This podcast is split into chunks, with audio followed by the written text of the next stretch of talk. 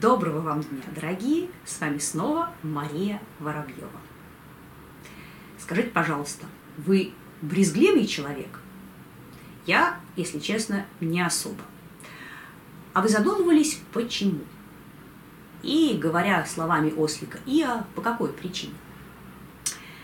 Почему одни вещи в нашем обществе считаются вполне приемлемыми, а другие нет? Ну вот, допустим, сморкаться публично можно, а плевать на пол или даже в специально отведенную плевательницу как-то не очень. Вопрос это достаточно сложный. Он стоит на стыке большого количества наук, но мы с вами сегодня сконцентрируемся на проблеме чистого и нечистого, именно применительно к нашей любимой теме, к религиям. И обсудим, что же вот это все такое с точки зрения разнообразных религиозных учений, почему подобное разделение возникает и как проявляется в ритуалах. Думаю, вы сами прекрасно замечали, что представления о чистом и грязном очень сильно меняются в зависимости от времени и места. Но надо сказать, что подобные вот предписания, они есть практически во всех религиях, и что в одной культуре хорошо, в другой прям вот совершеннейший ужас. Э, Причем часто вот эти сообщества, исповедующие такие противоположные точки зрения, могут жить на самом деле в очень сходных условиях, например, соседними быть племенами в Африке. Ну, что уж говорить, даже размер пространства, внутри которого необходимо поддерживать чистоту и порядок, у представителей разных культур не одинаков. Если для жителя большого индийского города этот ареал заканчивается за порогом собственного дома, внутри должно быть очень чисто. Да? Там все постоянно труд, моют, очень важна личная гигиена. А, надо сказать, что она изначально во многом основана на э, э, предписаниях ритуальной чистоты, потому что перед богослужением индуист должен хотя бы омыть руки, ноги и лицо, а лучше вообще полностью. Э, это в дальнейшем распространилось и на повседневную жизнь. И надо сказать, что подобные правила в Индии соблюдают даже э, представители самых бедных слоев населения. Но при этом за порогом собственного дома мусорить можно, и горы нечистот никакой особой неприязни или внутреннего негативного отклика не вызывают. В России этот ареал несколько шире. Э, ну, все-таки я очень надеюсь, что большинство из нас с вами уже не бросает бумажки прямо вот на улице. Но многие с легкостью делают это в лесу, в соседнем районе, уж тем более в другом городе. У жителей Западной Европы пространство уборки еще шире. И вообще сложно сказать, насколько глубоко эти нормы прописаны на уровне нашего сознания. Потому что вот по моим наблюдениям большинство очень легко меняет свои очертания мусорного ареала. Так европейцы очень легко кидают бумажки себе под ноги на улицах Индии и Непала. Ну, в частности, потому что в курсе, что это там не осуждается и штраф тоже никакого не будет. А те же э, жители Индии, попавшие в Европу, очень быстро понимают, что там это дело не принято и легко встраиваются в местные системы поведения. И вообще говоря, ученых давно интересовал вопрос, откуда все это берется. Э, с самых ранних времен э, разни, различные предположения по этому поводу делали еще Платон с Аристотелем и дальше в средние века, э, в том числе христианские богословы. И на сегодняшний день сложилось несколько таких, ну, можно сказать, теорий.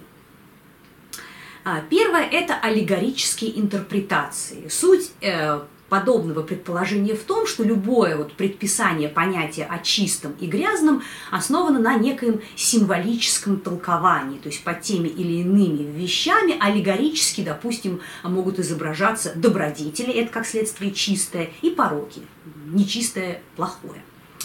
А, конечно, подобные вещи точно совершенно имеют место быть.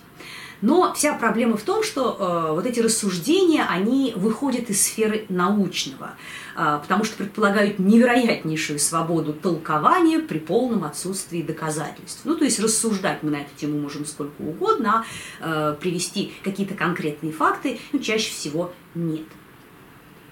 Следующая теория, э, она возникла в начале 20 века, так называемая дисциплинарная. И говорит она о том, что вот все эти запреты и предписания, понятия о чистом и нечистом, э, каких-то логических причин да, не имеют. Это именно вопрос послушания и дисциплины. Ну, как бы такая проверка, да, насколько предан адепт той или иной системе ценностей и мировоззрений. Вот сказано, не ешь что-то конкретное, а вот это можно. Все, человек выполняет сказанное. Значит, хороший верующий. Ну, конечно, э, эта теория э, кажется, с одной стороны, такой привлекательной, но при ближайшем рассмотрении, конечно, невероятно упрощает реально существующие э, явления. А, также в начале 20 века такие ученые, как Джеймс Фрезер, высказали предположение об иррациональной природе вот этих нечистотных табу. Ну, то есть они считали, что вот эти запреты иррациональны, абсолютно неоднородны и имеют древние и на сегодняшний день уже совсем неясные причины. До сих пор много, лично я, например, встречаю сторонников так называемой медицинской теории. Ну, тут все понятно. Все предписания, которые связаны с понятием чистого и нечистого, завязаны на пользу или вред конкретного явления для здоровья человека. Э, э, это, кстати, тоже дитя 20 века, когда достижения прогресса побудили многих специалистов в самых разных областях рассматривать явления исключительно с естественно-научной точки зрения. И вот как раз, например, в ветхозаветной книге Левит, где содержится подробное описание разрешенных и запрещенных к потреблению в пищу животных, вот э, эти предписания тоже объясняются сторонниками медицинской теории следующим образом. Древние люди наблюдали какие-то негативные эффекты и прописали эти правила э, в качестве религиозных запретов. Но если углубиться в вопрос, то все не так очевидно. Во-первых, конечно же, многие века и тысячелетия назад люди не обладали сегодняшними познаниями в биологии. И никакими абсолютно практическими наблюдениями невозможно определить, почему, например, вот тушканчика и ящерицу есть плохо, а коза, козла и саранчу можно. Причем саранчу не все, а только четыре вида. Или, например, вот с менструальными выделениями. В некоторых африканских племенах они считаются чем-то грязным и запретным, а в других, наоборот, священным и вполне себе чистым. А, и очень часто, надо сказать, что в категорию грязного попадают вещи с гигиенической точки зрения абсолютно нейтральные. И, опять же, люди, которые подобные воззрения исповедуют, об этом осведомлены прекрасно. Ну, в общем, какие-то ненаблюдательные товарищи получаются. В древности были кроме того, не забывайте о том, что сакральное у первобытных народов, священное, вполне может быть одновременно нечистым. Для нас это сегодня кажется очень странным, потому что наши нынешние представления о чистом и грязном, ну, во многом основываются, конечно, на гигиене и принятых в обществе правилах. И поэтому для современного человека у пропасть между э, нечистым и священным настолько огромна, что эти понятия порой можно рассматривать как антонимы. Э, для нас нечистое сакральным не может быть по определению. В традиционных культурах ситуация абсолютно иная. Э, потому что во многих культурах сакральное – это одновременно и что-то запретное. И нечистота при этом – это как бы один из видов опасности, да, которому подвергаются люди при контакте с этим священным. Но надо сказать, что во многих обществах э, различие между чистым и нечистым очень тоненькие-тоненькие. Например, они могут зависеть от его носителя. Вот, например, опять же, в Индии э, коровий навоз часто имеет сакральный статус в различных ритуалах, а вот человеческие испражнения практически никогда, ну, за исключением некоторых тантрических э, ритуалов, но это все дело настолько выходит за рамки социальной нормы в самой Индии, что в данном контексте э, про это можно не упоминать. Ну, то есть получается, что продукт жизнедеятельности коровы – это одно, а человека вот совсем другое. А, подобная неоднозначность, она привела к тому, что многие исследователи в свое время а, считали, что первобытное общество и традиционные культуры вообще плохо различают чистое и нечистое. Там не пойми, что происходит. Однако, а, в 60-е годы 20 века вот в данном направлении был сделан весьма важный шаг и связан он с именем британского социального антрополога Мэри Дуглас. ее идеи вот прям перевернули представление о причинах возникновения и сущности ритуальных запретов, э, понимания нечистого, вот именно применительно к области религиозного сознания человека. Мэри Дуглас была уверена, что по большей части все эти запреты вообще не связаны с гигиеническими соображениями или медициной. Она считает, что вот эта дихотомия чистая-нечистая нужна первобытным, да и современным людям во многом для того, чтобы как бы размечать и различать социальную реальность. Ну, то есть в этом контексте чистое – это олицетворение всего, находящегося на своем определенном правильном, упорядоченном месте. А нечистое воплощает идею хаоса и беспорядка. Ну, то есть вещь превращается в нечистую именно когда выпадает вот из этой существующей в том или ином обществе социальной классификации. А, Мэри Дуглас писала, что гигиена и ритуальное очищение схожи лишь внешне, но природу имеют э, при этом абсолютно разную. Известно, что у представителей многих культур, э, как я уже говорила ранее, нечистыми считались вещи в ритуале, которые в обиходе, как опасные для здоровья, ими же не воспринимались. И с другой стороны, опять же, порой сакрализуются вещи не супер чистые с гигиенической точки зрения. Ну, опять же, возвращаясь снова в Индию. Вода реки Ганг это особая священная субстанция. Ну, при этом вот в районе Варанаси, да, в нижнем своем течении, это не самая чистая река в мире. И, поверьте, э, все омывающиеся в ней верующие об этом прекрасно осведомлены. А тем не менее, вот налицо разница между восприятием чего-то как священного и сосуществующим одновременно с этим гигиеническим представлением о том же самом явлении, как не то чтобы суперполезным. Итак, Разница в чистом, нечистом в разных культурах обусловлена разницей в социальных системах. Ну, понятное дело, что они конструируются тем или иным обществом не одинаково. Разные системы, поэтому разные понятия о нечистом и чистом.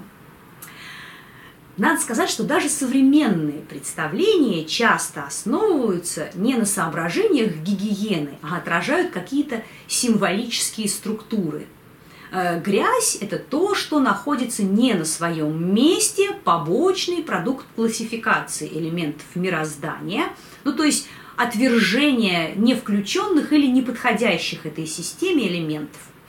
А, и вот я думаю, что каждый из нас может найти массу примеров э, из своей жизни. Вот меня, например, в свое время в детстве поразил рассказ бабушки, которая рассказывала, что жили они в квартире, где туалет и ванна находились в кухне. Ну, то есть они были а, отгорожены какой-то занавесочкой или небольшими там дощатыми стеночками, но тем не менее, вот в кухне.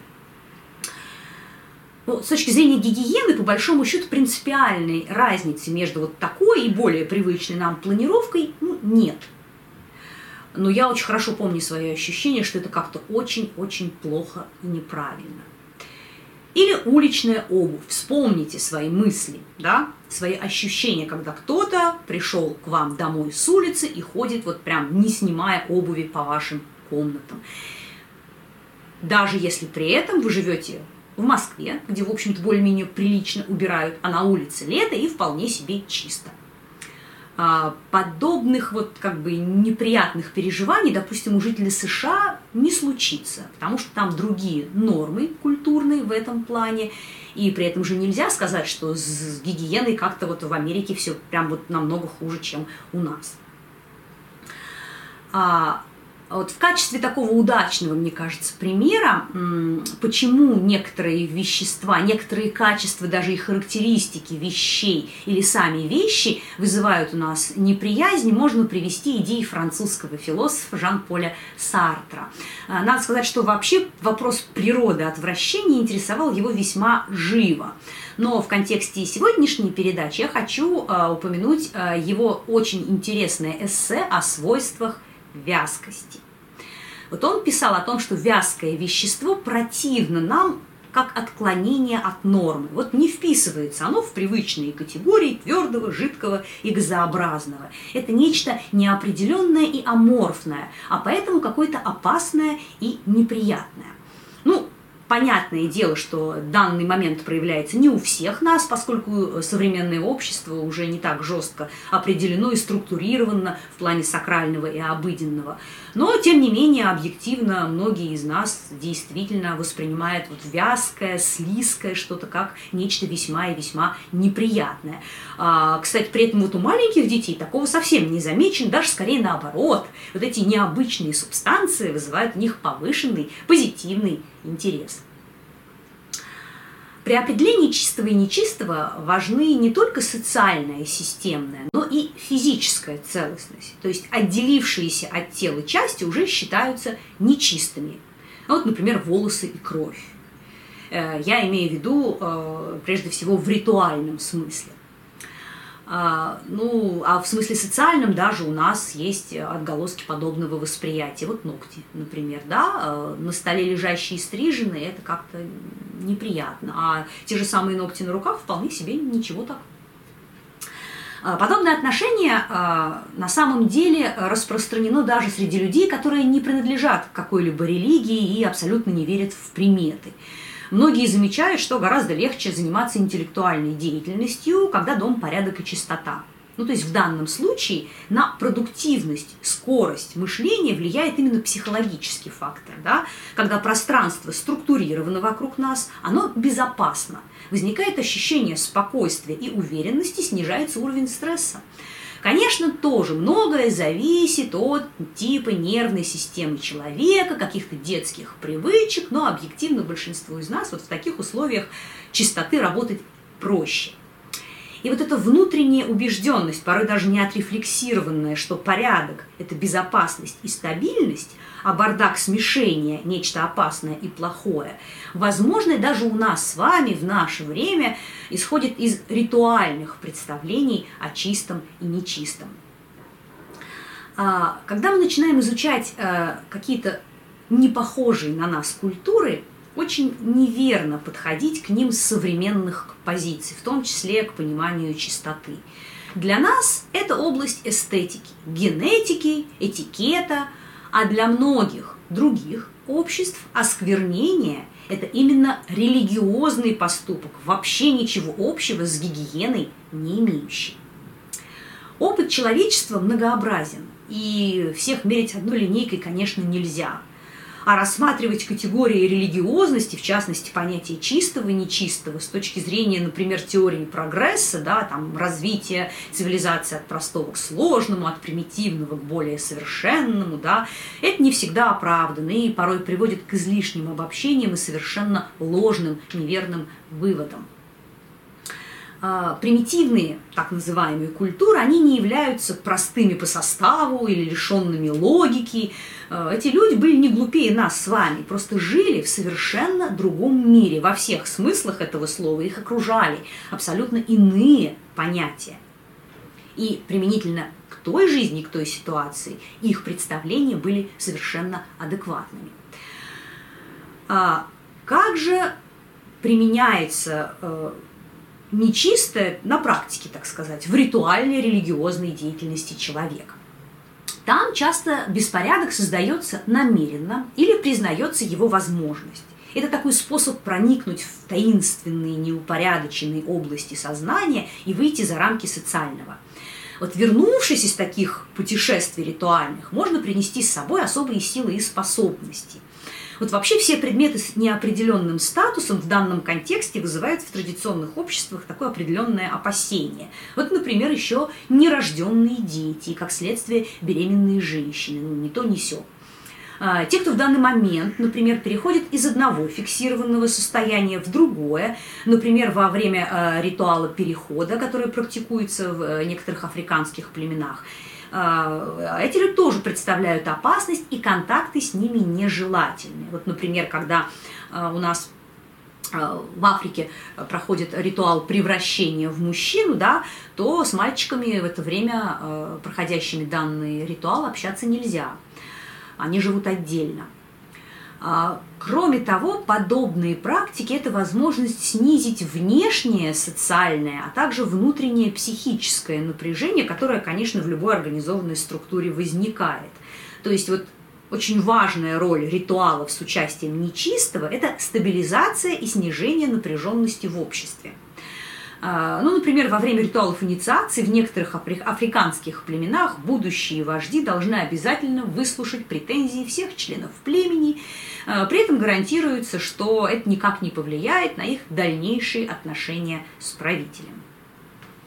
А, конечно, далеко не все нечистые вещи используются э, в ритуалах. А, какие именно, зависит от социальной и культурной составляющей общества. А, но практически всегда какие-то выделения и остатки, они обладают волшебной силой, потому что это смешение, разрушение системы, выход за ее пределы, смещение, так сказать, точки сборки. Это реверанс любителям Карлоса Кастанеда. При этом конечная грязь, кстати, ну вот просто мусор на земле, он как раз вообще не рассматривается как что-то опасное. Там уже вообще нет никакой дифференциации. И по большому счету чистота – это противник перемен, упорядоченность, определенность, безопасность. А, но, конечно, того, что не вписывается в имеющиеся категории, в мире любого человека существует очень много. И вот необходимо обществу найти способ интегрировать эти странные неопределенные явления в жизнь. Это и происходит во время ритуала. Э, часто самое грязное помещается в его рамки, там гарантируется неприкасаемость, э, чтобы не вредить окружающему миру. И вот в рамках ритуала эта грязная вещь э, обладает огромной силой, которую можно использовать. А, но при этом, если к данному предмету прикоснуться вне рамок ритуала, позитивного, так сказать, подкрепления в виде больших и могучих сил не будет, а человек становится нечистым. И еще раз напоминаю, что в реальности это условно ритуально грязная вещь может не представлять опасности для жизни и здоровья человека, и участники ритуала об этом чаще всего в курсе – а, ритуалы также важны как способ э, изображения и понимания тех вещей, которые человеку сложно принимать. Ну, например, э, смерть или болезнь. И вот как раз для успешной интеграции данных явлений в общество, данных мрачных тем, тоже широко используются символы осквернения. Вот, кстати, по поводу нечистоты и частей тела человека. В начале тоже 20 века очень распространилась психологическая концепция ритуалов на фоне идеи Зигмунда Фрейда – ну, что, в общем, понятно, адепты какого-то учения часто начинают все явления Вселенной объяснять именно с позиции э, системы, адептами которой они являются. Э, и вот, значит, э, сторонники такой психологической концепции говорили о том, что вот, значит, какие-то вот эти ритуалы, да, с использованием тела или частей тела человека, это вот способ снизить какой-то внутренний невроз, решить некую психологическую проблему конкретного человека. А, ну, то есть в данном случае ритуалы, выражающие чистое и нечистое с помощью э, тела человека, воспринимаются как выражение личного интереса, а не общественного. И вот как раз Мэри Дуглас, она считала тоже такой подход ошибочным, указывая на то, что тело человека именно в публичных ритуалах тоже выражает образ общества. То есть эти явления – это не способ справиться с личными неврозами или уйти от реальности публичные ритуалы с участием тела человека или его каких-то частей тоже призваны решать проблемы общества. И тело в данном случае символически выражает различные компоненты структуры этого самого общества. Да? Почему выделение тела опасны и обладают одновременно силой? Потому что тело человека олицетворяет социальную структуру. И нарушить ее легче, где эта структура? На границах, возле отверстий тела. Вот. А то, что из этих отверстий исходит, воспринимается как нечто еще более маргинальное. Ну, то есть в этом плане не нужно отношение к телу отделять от отношения к культуре или социуму. Чем больше какое-то общество желает сохранить себя и отделиться от окружающего мира, тем строже и внимательнее отношение к возможности осквернения или смешения с внешним. Давайте опять же вспомним какие-нибудь ультраортодоксальные э, брахманские, например, э, сообщества в Индии. Э, Причем место в такой структуре, в таком сообществе, оно, понятно, передается биологически. Да? Поэтому символизм выделений, связанный с пищеварением или воспроизводством, он более развит, чем основаны на выделениях ну, других систем тела, допустим, там глаз. Ну, то есть слезы менее значимы, чем испражнение или слюна человека. А, То есть общественный ритуал использует индивидуальный опыт, но с помощью него не лечит индивидуальные неврозы. Для этого есть специальные люди и личные ритуалы, вот эти конкретные проблемы отдельно взятого человека решающие. А вот как раз э, в данном э, контексте очень интересна идея Мэри Дуглас по поводу э, источников как раз вот предписаний в книге Левит. Напоминаю, это часть Ветхого Завета, где содержится подробное описание разрешенных и запрещенных к употреблению в пищу животных. Она считает, что чистое в книге Левит а определяется скорее тем, а, выходит ли данный тип живых существ из сложившейся системы классификации древнеиудейского сообщества, из такой упорядоченной таблицы а, божественного творения. Здесь очень важна целостность, и любое ее нарушение плохо. Поэтому, допустим, какое-то раненое или нецелое э, животное, да, оно для ритуала уже не подходит. И, кстати, вот Мэри Дуглас отмечает, что еврейское слово «табхель» я надеюсь, я более-менее его правильно произнесла, оно очень часто встречается в книге Левита и других местах Ветхого Завета при описании того, что грязно и неправильно. Вот его обычно на русский переводят как «извращение». Но более точное значение этого слова на самом деле смешивание, перепутывание.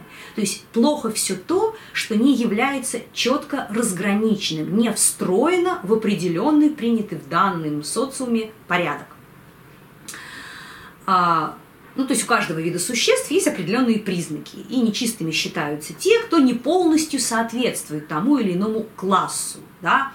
Ну, вот, например, у домашние животные, да, разрешенные к употреблению в книге Левит. Понятное дело, что древние э, иудейские племена, пастушеские племена, крупный рогатый скот домашнили очень рано, а, и он стал важной частью их вообще социальной структуры и жизни. И весь крупный рогатый скот, как они его классифицировали, вот у них копыта раздвоено, и они жуют жвачку. Такие же точно дикие животные тоже считаются чистыми. Косули там всякие, олени, например. А есть что-то странное. Вот, например, свинья. Она парнокопытная, но жвачку не жует. И, кстати, вот именно данный момент, а вовсе не то, что она все время в грязи валяется, является э, важным моментом, э, благодаря которому как раз свинья считается нечистым животным. Она нечистая не то, что помой кушает, а потому что она жвачку не жует. То же самое, кстати, касается верблюда. Или тушканчик. Вот тушканчик, например, вроде как что-то все время жует, но точно не парнокопытная, тоже не подходит. А, согласно э, книге «Бытия» ветхозаветной, да, у нас э, какие существуют виды э, живых существ? Земные, водные, небесные. И, в общем, тоже, согласно Мэри Дуглас, была разработана подробная классификация вот этих трех типов. Вот земные, да, животные, твари. А, они по земле прыгают или ходят, ну или скачут, допустим. В воде. В воде, значит, они плавают. У них обязательно должны быть плавники и чешуя, ну, как у обычной рыбы.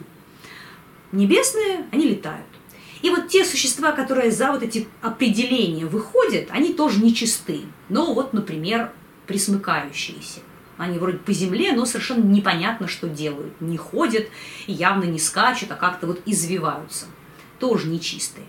Или э, какие-то существа водные, которые в воде вроде плавают, но плавников и чешуи не имеют.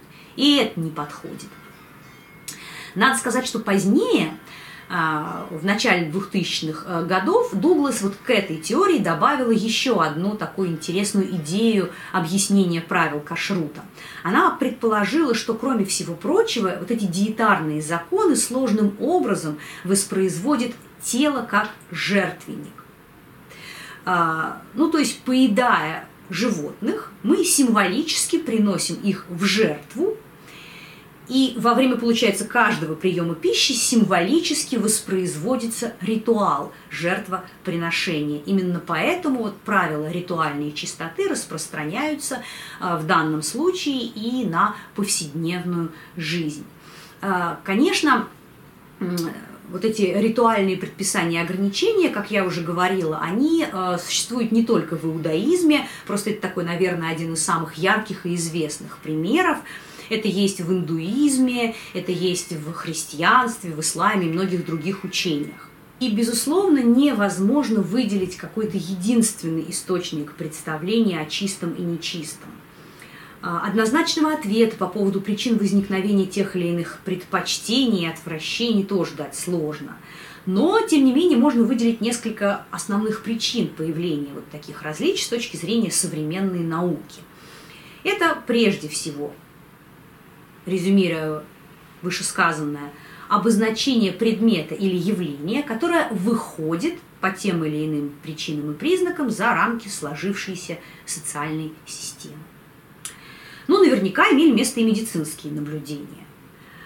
А, возможно, и символическая трактовка определенных феноменов, особенно если у толкования имелся конкретный, уважаемый в традиции автор. Да, сила авторитета она может сделать из личной точки, точки зрения правила, а затем и догму. И это, конечно, важный способ культурной самоидентификации. С помощью разделения на чистое и нечистое можно отделить собственное сообщество, культуру и религию от ее окружения.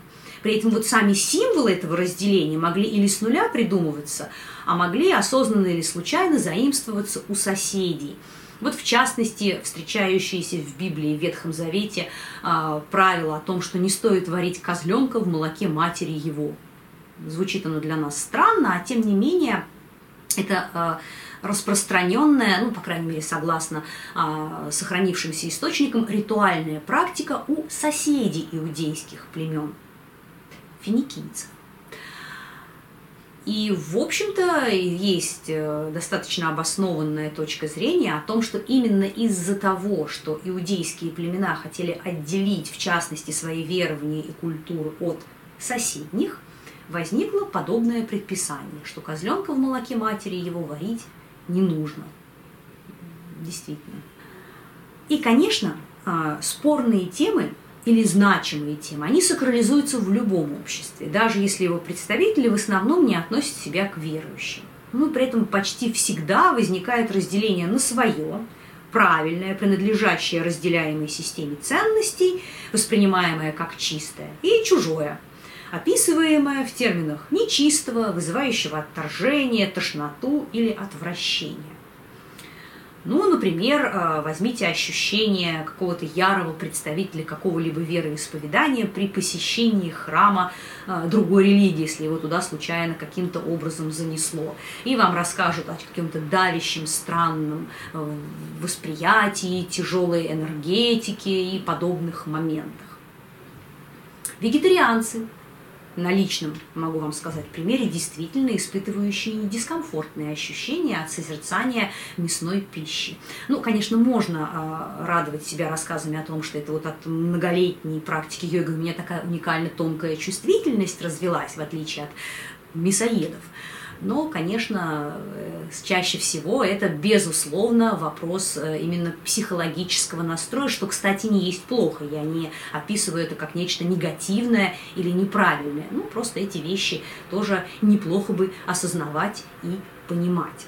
В любом случае, подобные представления, да, подобное отношение во многом берет свое начало в религиозных представлениях традиционных культур о священном и грязном.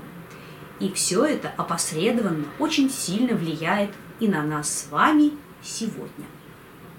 На этом все на сегодня. Спасибо, что слушали и смотрели.